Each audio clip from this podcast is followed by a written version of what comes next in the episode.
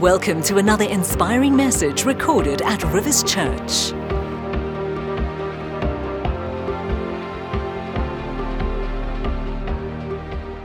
There's a wonderful author and host of a TV program called Stephen Arterburn, and he is the founder of New Life Counseling Ministry, speaks to 2 million Americans every week on television.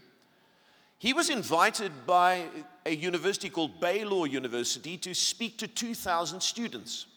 He had been a student himself of this university some years before, and now he was invited to do chapel service as a guest speaker.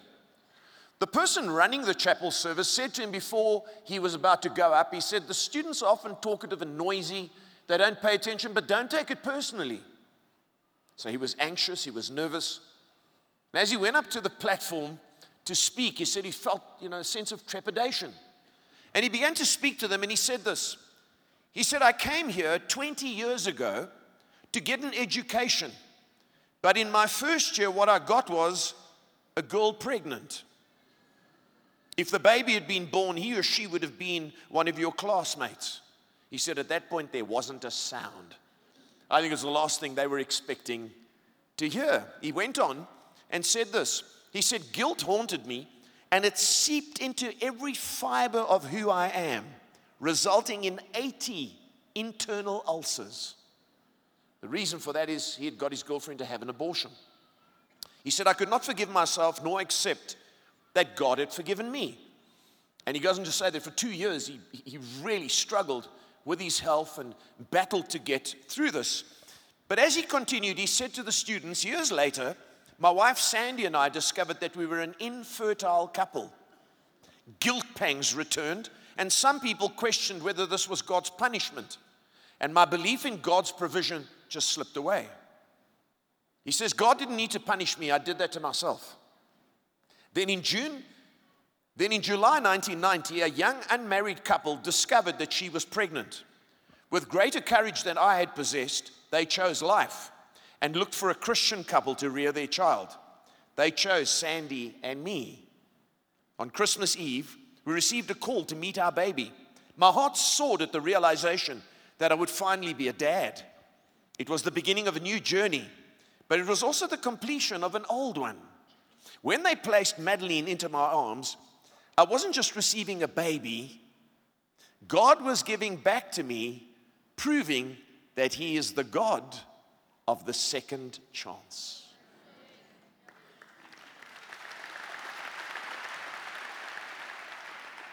I wonder how many people listening to me this morning in this room wish that they could only have a second chance. If only I had a second chance, I could do it differently. I think many of us feel that from time to time.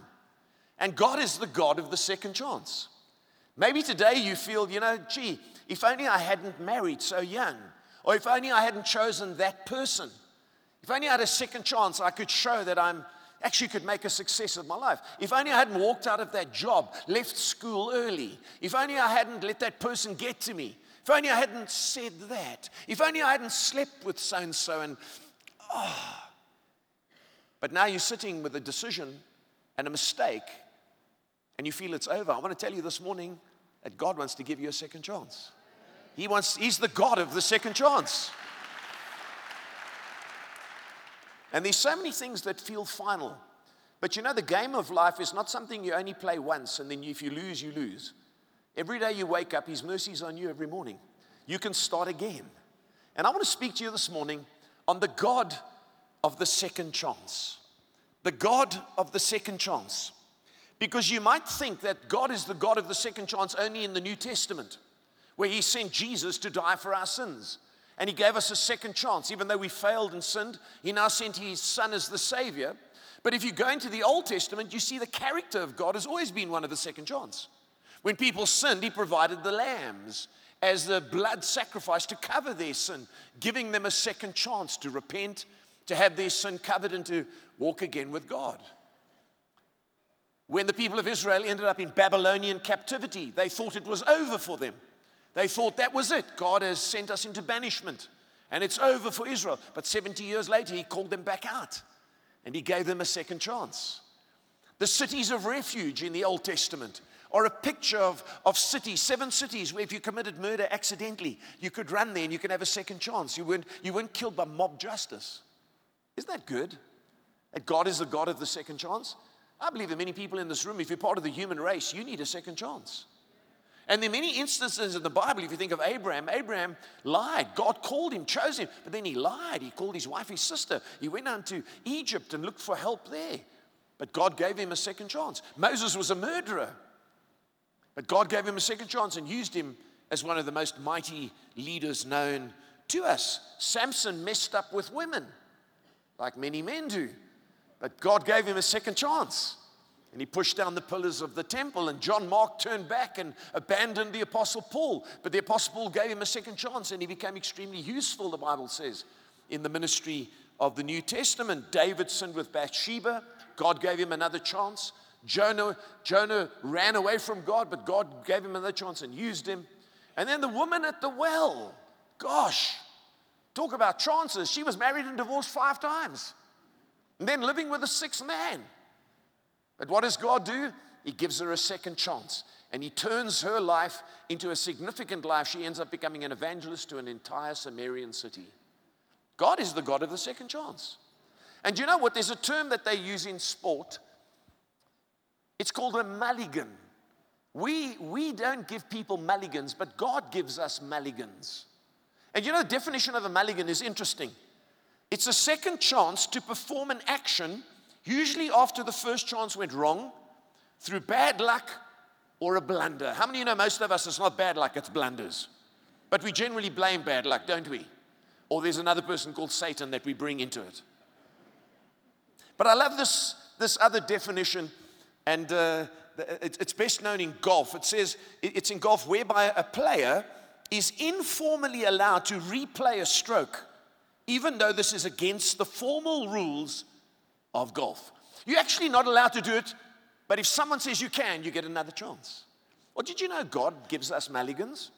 He gives us more mulligans than people do. People are sometimes harder than God.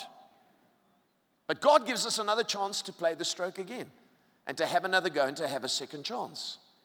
Think of the Apostle Peter, who's called by God. He's not just one of the 12, he's the leader of the 12. He's the senior pastor of the 12 apostles. And when it comes to Jesus' arrest, there he sits and he swears he doesn't know the man. Listen, if, I, after the, if I was Jesus after the resurrection, I'd be like, I got something on my mind. Give me a response card. Let me get it off my chest. Because you can expect it from the other oaks, but not from the leader. I know there's, you know, all the oaks. And Judas, I mean, what can I say about him? But you. But what does Jesus do? He gives him a second chance. And he doesn't just say, okay, okay, I'll get over it. It's actually complete restoration. Now, why did Peter, after failing at a level like that, which is always harder, by the way. You know, it's easy when you're down here in life and you fail, you're like, well, I'm down here and I'm mess up anyway. But when you're a manager, leader, prominent person, respected, pastor, it's very hard to deal with your failures because you, so much more is expected of you. Isn't that true? But Jesus goes to him, doesn't just let him off. Jesus gives him a second chance to be used. Why? Because here's the thing, church. Listen to me today. When you fail or make a mistake, the reason God gives you a second chance is because He's got a purpose for your life. So let me give you four things this morning that'll help you. We'll spend a bit of time on number one, but we'll look at four things. Number one, remember this this morning our failures don't disqualify us from God's call and purposes. God's called you to be a saint, to be part of His church, to be salt and light, to be used by Him. You say, but I've messed up so many times. Well, He gives you a second chance because that shows greater glory through your life when He shines through. And Peter had abandoned Jesus, if you like. He had denied the Lord three times. And Jesus doesn't just leave him and sort of, he doesn't rise from the dead and, and, and say to himself, Well, if Peter wants to see me, he knows where I am. He seeks him out.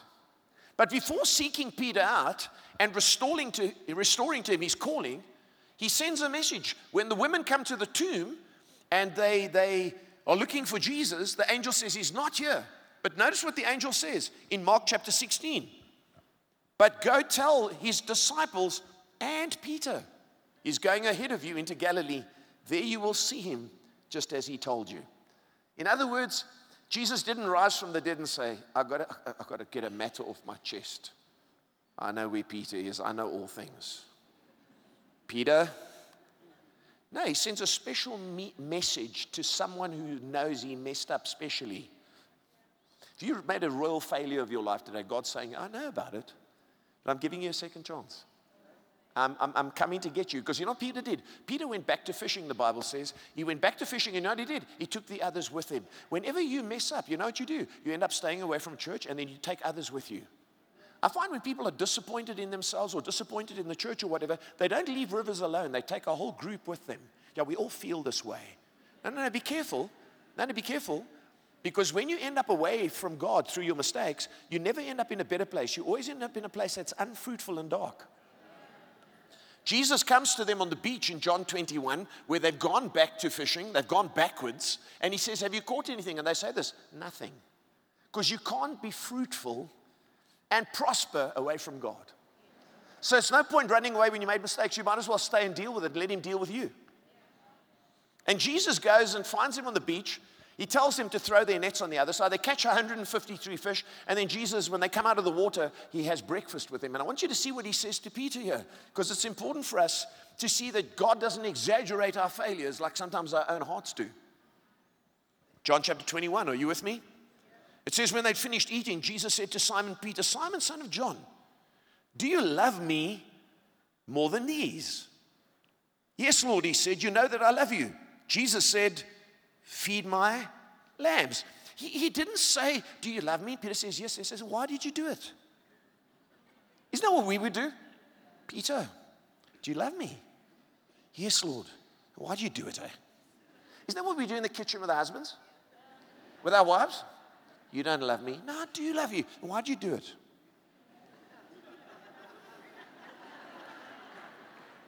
Sorry, darling. Sorry, babe. Then 10 minutes later, but why did you do it, eh? and the, you know, in English, the word love, L O V E, is always love. But in Greek, there are four words. And it's good to remember because one of them is eros, which means sexual erotic love. That's only one aspect of love. When you feel the desire sexually for someone, it's only one aspect. There's three other important aspects that the Bible talks about that people seem to ignore. They say love is love. No, it's not. Love is.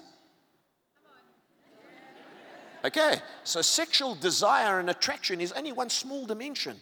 The others, one's called storge, one's called aphilia, and one's called agape. Agape is unconditional love. Storge is the love for relatives that you have in a family, and philia is friendship. And Jesus asks him three times, Do you love me? In other words, do you love me unconditionally? Do you love me as a friend?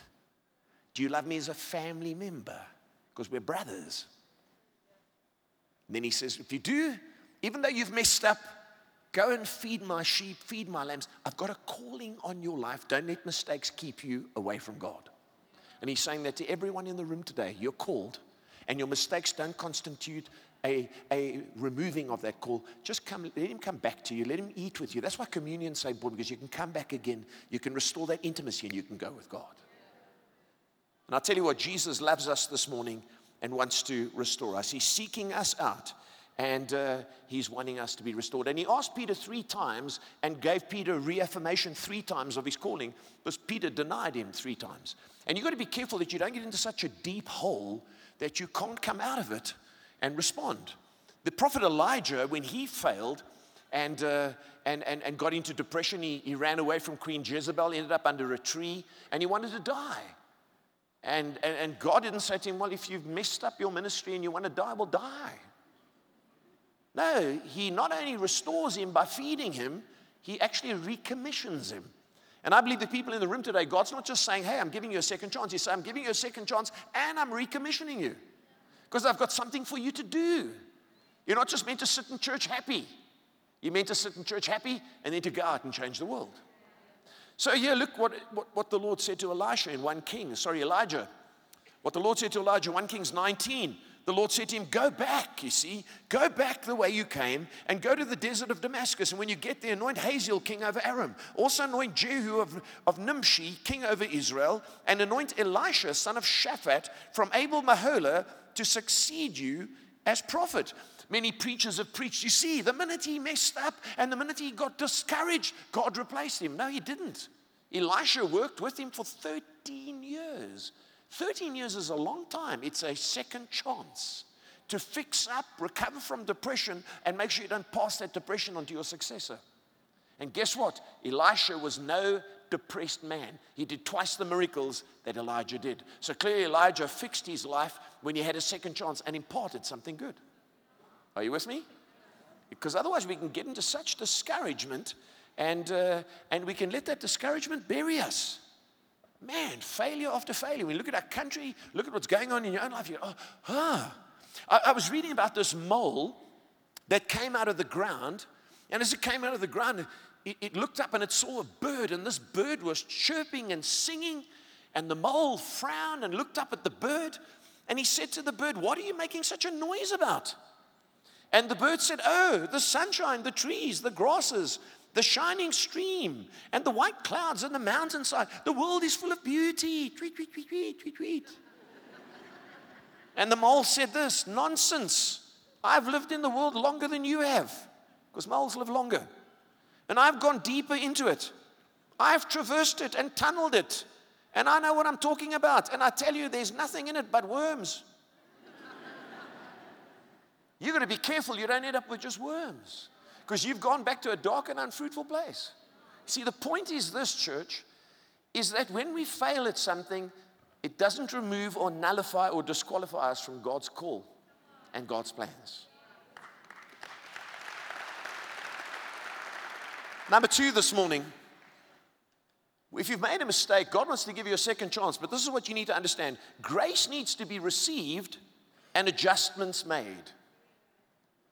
So you make a mistake, you need to make an adjustment because maybe you'll make it again. Obviously, the bigger the mistake, the bigger the adjustment. Pastor John Ortberg, who is a pastor in California, written a number of very good books. He said this of the Lord. He said, Redeeming is what God is into. He is the finder of directionally challenged sheep. How politically correct is that? He says, The searcher of missing coins the embracer of foolish prodigal children, his favorite department is lost and found. If there is one way that human beings consistently underestimate God's love, it is perhaps in his loving longing to forgive. God wants to forgive you this morning, but sometimes we struggle to receive it. Do you know why we struggle to receive it? Is because we don't give it to other people. What you don't give is what you won't get. We are sometimes harder on people than God. In fact, Christians can be Pharisees, but they would never admit to it. Even here. Come on. And I want to remind you of a famous passage of scripture. Most of us know this extremely well if we've been Christians for any length of time. It's from John chapter 8. And the Bible tells us here, and I want to read it to you, because this is what we often like. That's why we don't receive grace easily. It says, The teachers of the law and the Pharisees brought in a woman caught in adultery. They made her stand before the group. Oh, isn't that what we do today? As soon as we catch someone doing anything, we bring them before the group on Facebook, on Twitter, or on Instagram. And we demand justice because we got you. Wait till you need that mercy. You won't want to be on someone's group. And I'll tell you, if you're human, you're going to need it sometime. Maybe you're on such, a, such an arrogant role now that you think you don't need grace. Let me tell you, everybody needs grace at some time or another. Even Peter did. So be careful before you drag others into a public arena and humiliate them.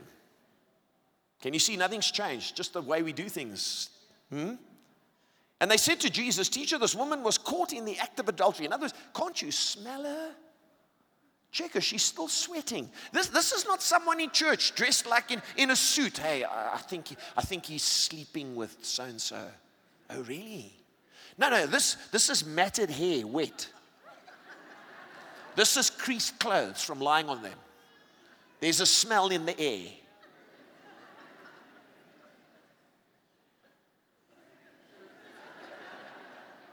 So you need to expound the scriptures.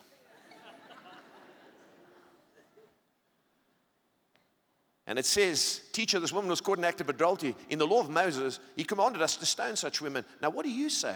They were using the question as a trap in order to have a basis for accusing him. You know what I've discovered? Some people don't want a matter cleared up, they're trying to corner you. Listen, I've been in the ministry 38 years. Do you know how many people have tried to corner me using the law? Can I tell you the law has got nothing to do with the Spirit of God? Sometimes it's opposite. And sometimes the law is contradictory to the church.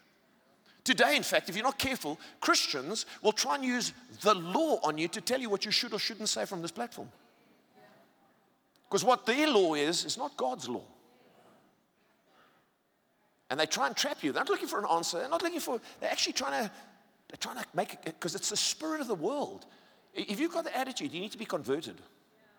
Need to re- relinquish that. Anyway, let me carry on here. It says, but Jesus bent down on the ground and started to write with his finger. You, you know, they were all standing around and he was writing the names. You know, you know there, there was Sep- Seppo standing, looking all ready to press the button on send. And Jesus wrote, Seppo and Susan. Seppo realized he was busted, and, and the others still stood there arrogantly. And then Jesus glanced around to see who would be next, and he said, uh, uh, Bob, Bob and Jane. And Bob was on his way because there is no one without sin. But we're so quick in our good moments to call others out. I want to encourage you don't get caught up with the spirit of the world. The Bible goes on to say here, Jesus looked up at them and said, Let any of you who is without sin be the first to throw a stone at her. Again, he stooped on the ground and wrote on the ground. At this, those who heard began to go away one at a time. The older ones first, because they had more sins. Until, that's true, until only Jesus was left, with the woman still standing there. Jesus straightened up and asked a woman, Where are they? Has no one condemned you? No one, sir. She said, Neither do I condemn you. Jesus declared, Go now and leave your life of sin. Can you see what he did? He gave grace, but he asked for adjustments. And you'll notice the older left first. Be careful when you're young that you don't think you're so right, that you're so right, that you're so right. Because you're going to get older. You're going to get older and you're going to make mistakes.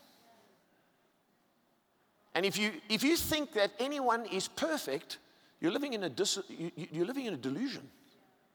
And if you think the senior pastor ought to be perfect, it'd be better if you prayed and asked Jesus to be the senior pastor here. Are you with me? Because we can be so angry and defensive at times. And sometimes it's, it's got, it, there's no real issue, but we make it an issue.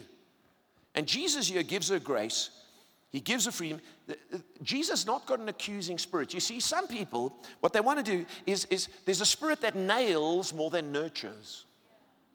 Check yourself. Do you want to nail or do you actually want to nurture?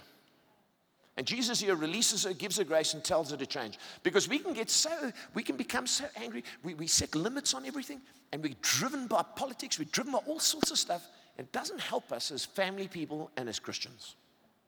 You see, we can be so religious like the Amish. Have you heard of the Amish or the Amish? They, they're the, the, the people who don't believe in technology and so on. They're very, very principled, but they can be quite religious. And I was reading about this young Amish couple. They were just coming back from honeymoon and all happy and everything. And as they were riding along in the cart along the road, the horse suddenly stopped and it reared up in the air. And the whole cart nearly fell over backwards. And then the horse settled down and he gave the horse a lash and he pulled the reins and the horse carried on running. And he said, Horse, I'd let thee know, number one.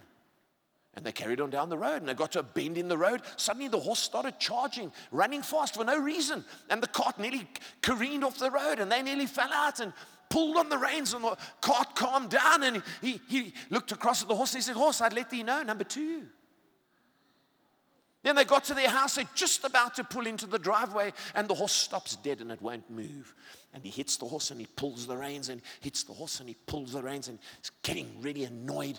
Finally, the horse starts trotting slowly into the driveway. Well, he, as, as the horse stopped in the driveway, he said, Horse, I'd let thee know it's number three. And he got out the back, he took his rifle and he shot the horse in the head.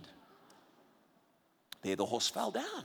His wife came and said, Husband, husband, dear husband, husband, dear husband, why hast thou shot the horse? He turned around and looked at her and he said, Dear wife, that's one, number one.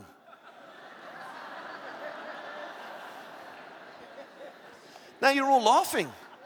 But how many of us haven't set a number? For some of you, it's just one, and that's it. Can I just say this to you? If you're new at Rivers Church, if we haven't hurt you yet, just give us time.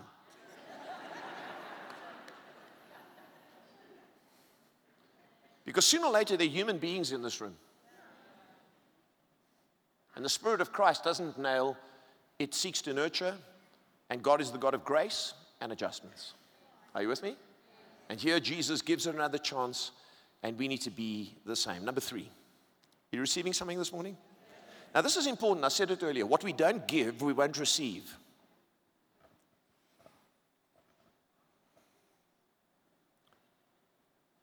What we don't give, we won't receive. How many of you have heard that at offering time? If you don't give church, you won't receive. We understand the law of sowing and reaping. And there's a verse in Luke chapter 6, verse 38 that says, Give, and it will be given unto you. Good measure, pressed down, shaken together. See, how many people don't know that? But we don't know the preceding verses, which are more relational than financial.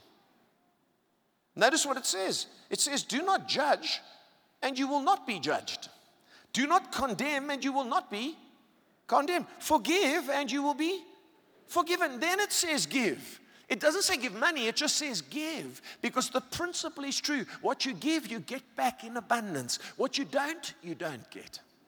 And if you keep condemning, guess what? You're going to get back on yourself. When you need it most, you're not going to get the second chance. That's why we need to be people who understand the God of the second chance and give the second chance because that's when grace comes to us.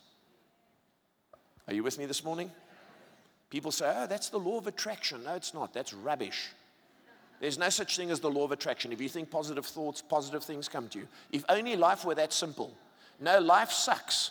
And you can be the kindest person and trouble cometh. That's why good th- bad things happen to good people. So don't get caught up with these silly philosophies that only work for a little period of time. The reality is what you sow is what you reap. And if you don't give a second chance, you won't get one. We can cause so much damage when we don't give second chances. And sooner or later in your life, you're going to need it. I was reading about Amanda Todd. She was a Canadian teenager who really became the spokesperson for despair at the age of 15. She went online and, you know, in these chat rooms, as young people do, and you need to be careful of it.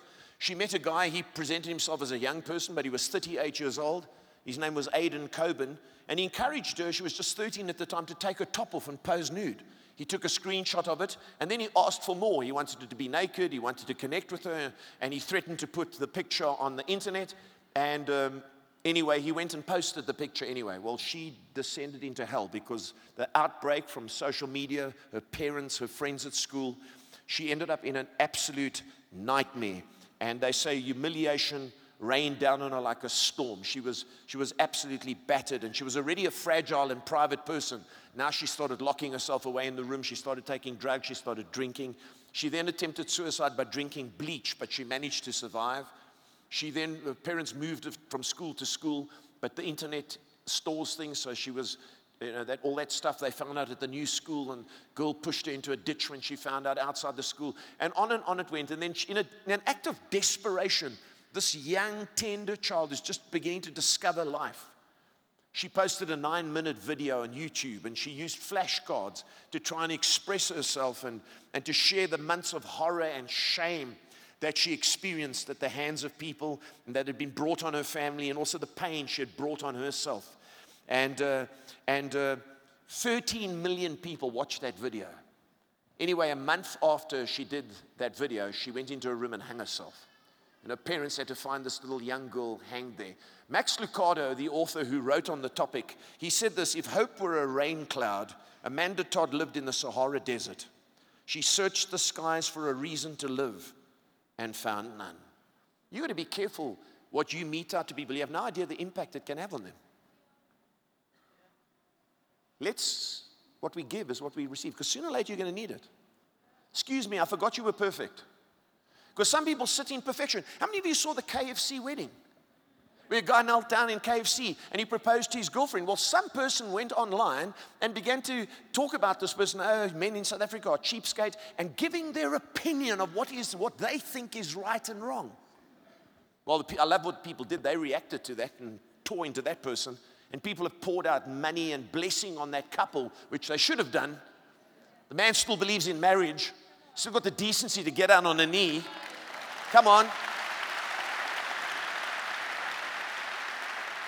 When did every person with a phone become a reporter? And when did every person with a phone suddenly become right about everything in life? Be careful that you're not so right because one day you're going to be wrong and then you're going to be trying to prove yourself right. Because what you sow is what you reap. And when someone has, if, if you think someone, by the way, if some, you think someone's harmed you, the Bible teaches us if your brother sins against you, go to him. Don't go to social media. Don't look for friends to agree with you. Go to him. If your brother repents, forgive him because you're trying to nail or you're trying to nurture. Hmm? But you see, the spirit of the world is one. Let's call him out. Let's call out. Oh, God help you when they call you out. Because you know what? Your opinion about people can change. You'd be amazed how you can have prejudice and then suddenly you can change. You meet a person and your prejudice changes. I have to admit that there are times I, I go through the channels and I get to the Kardashians. I'm like, mm, who are these people? Besides long hair and hips, what is there here? but wait, wait. She's married Kanye West. And Kanye is now really a serious influence in the kingdom. And Kanye contacted a friend of ours who knows us very well and said, Hey, I want to go to South Africa. Do you think, you know, maybe I could go to Rivers Church?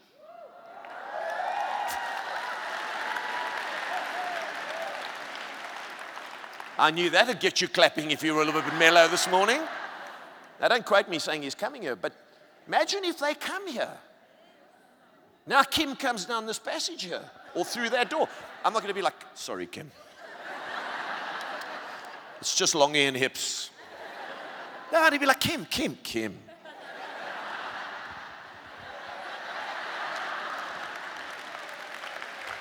You see, your prejudice changes. Listen to me. Your prejudice changes when you get to know someone. When you don't know someone, everything about them, we're so judgmental.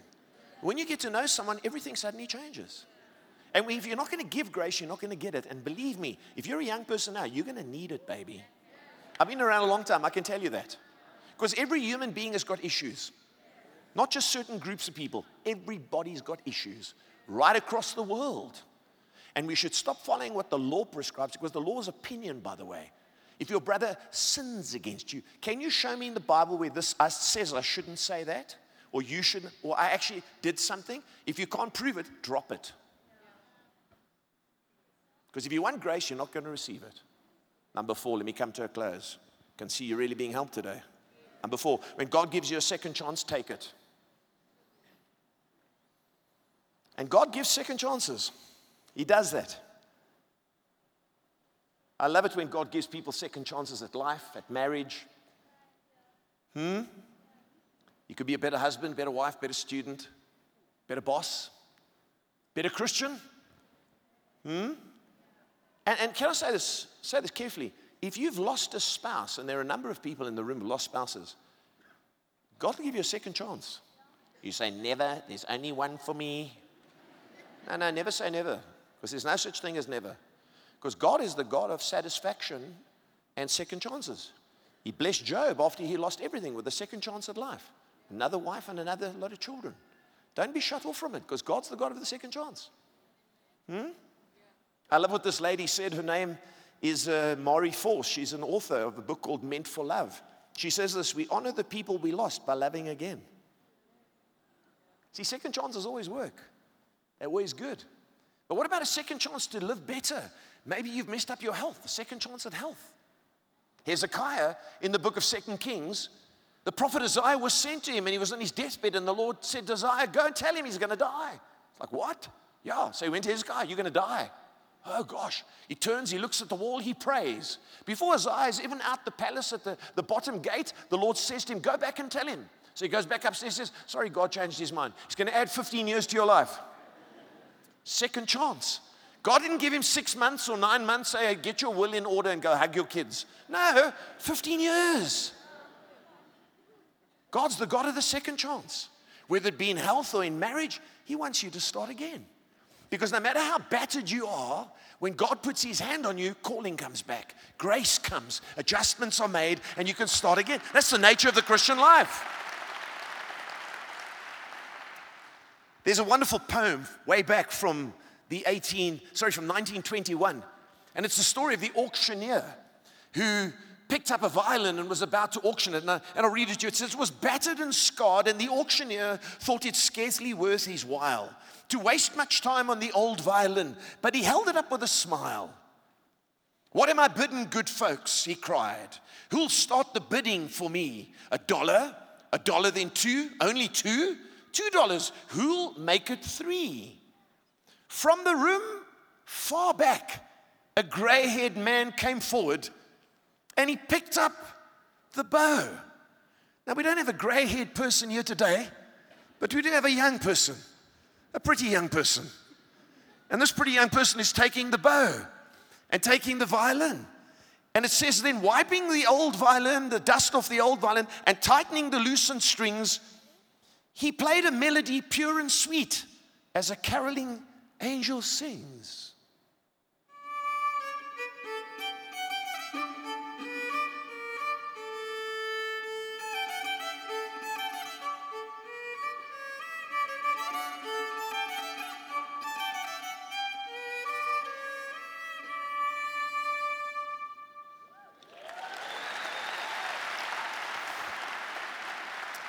Well, then it goes on to say the music ceased, and the auctioneer, with a voice that was quiet and low, said, What am I bid for the old violin?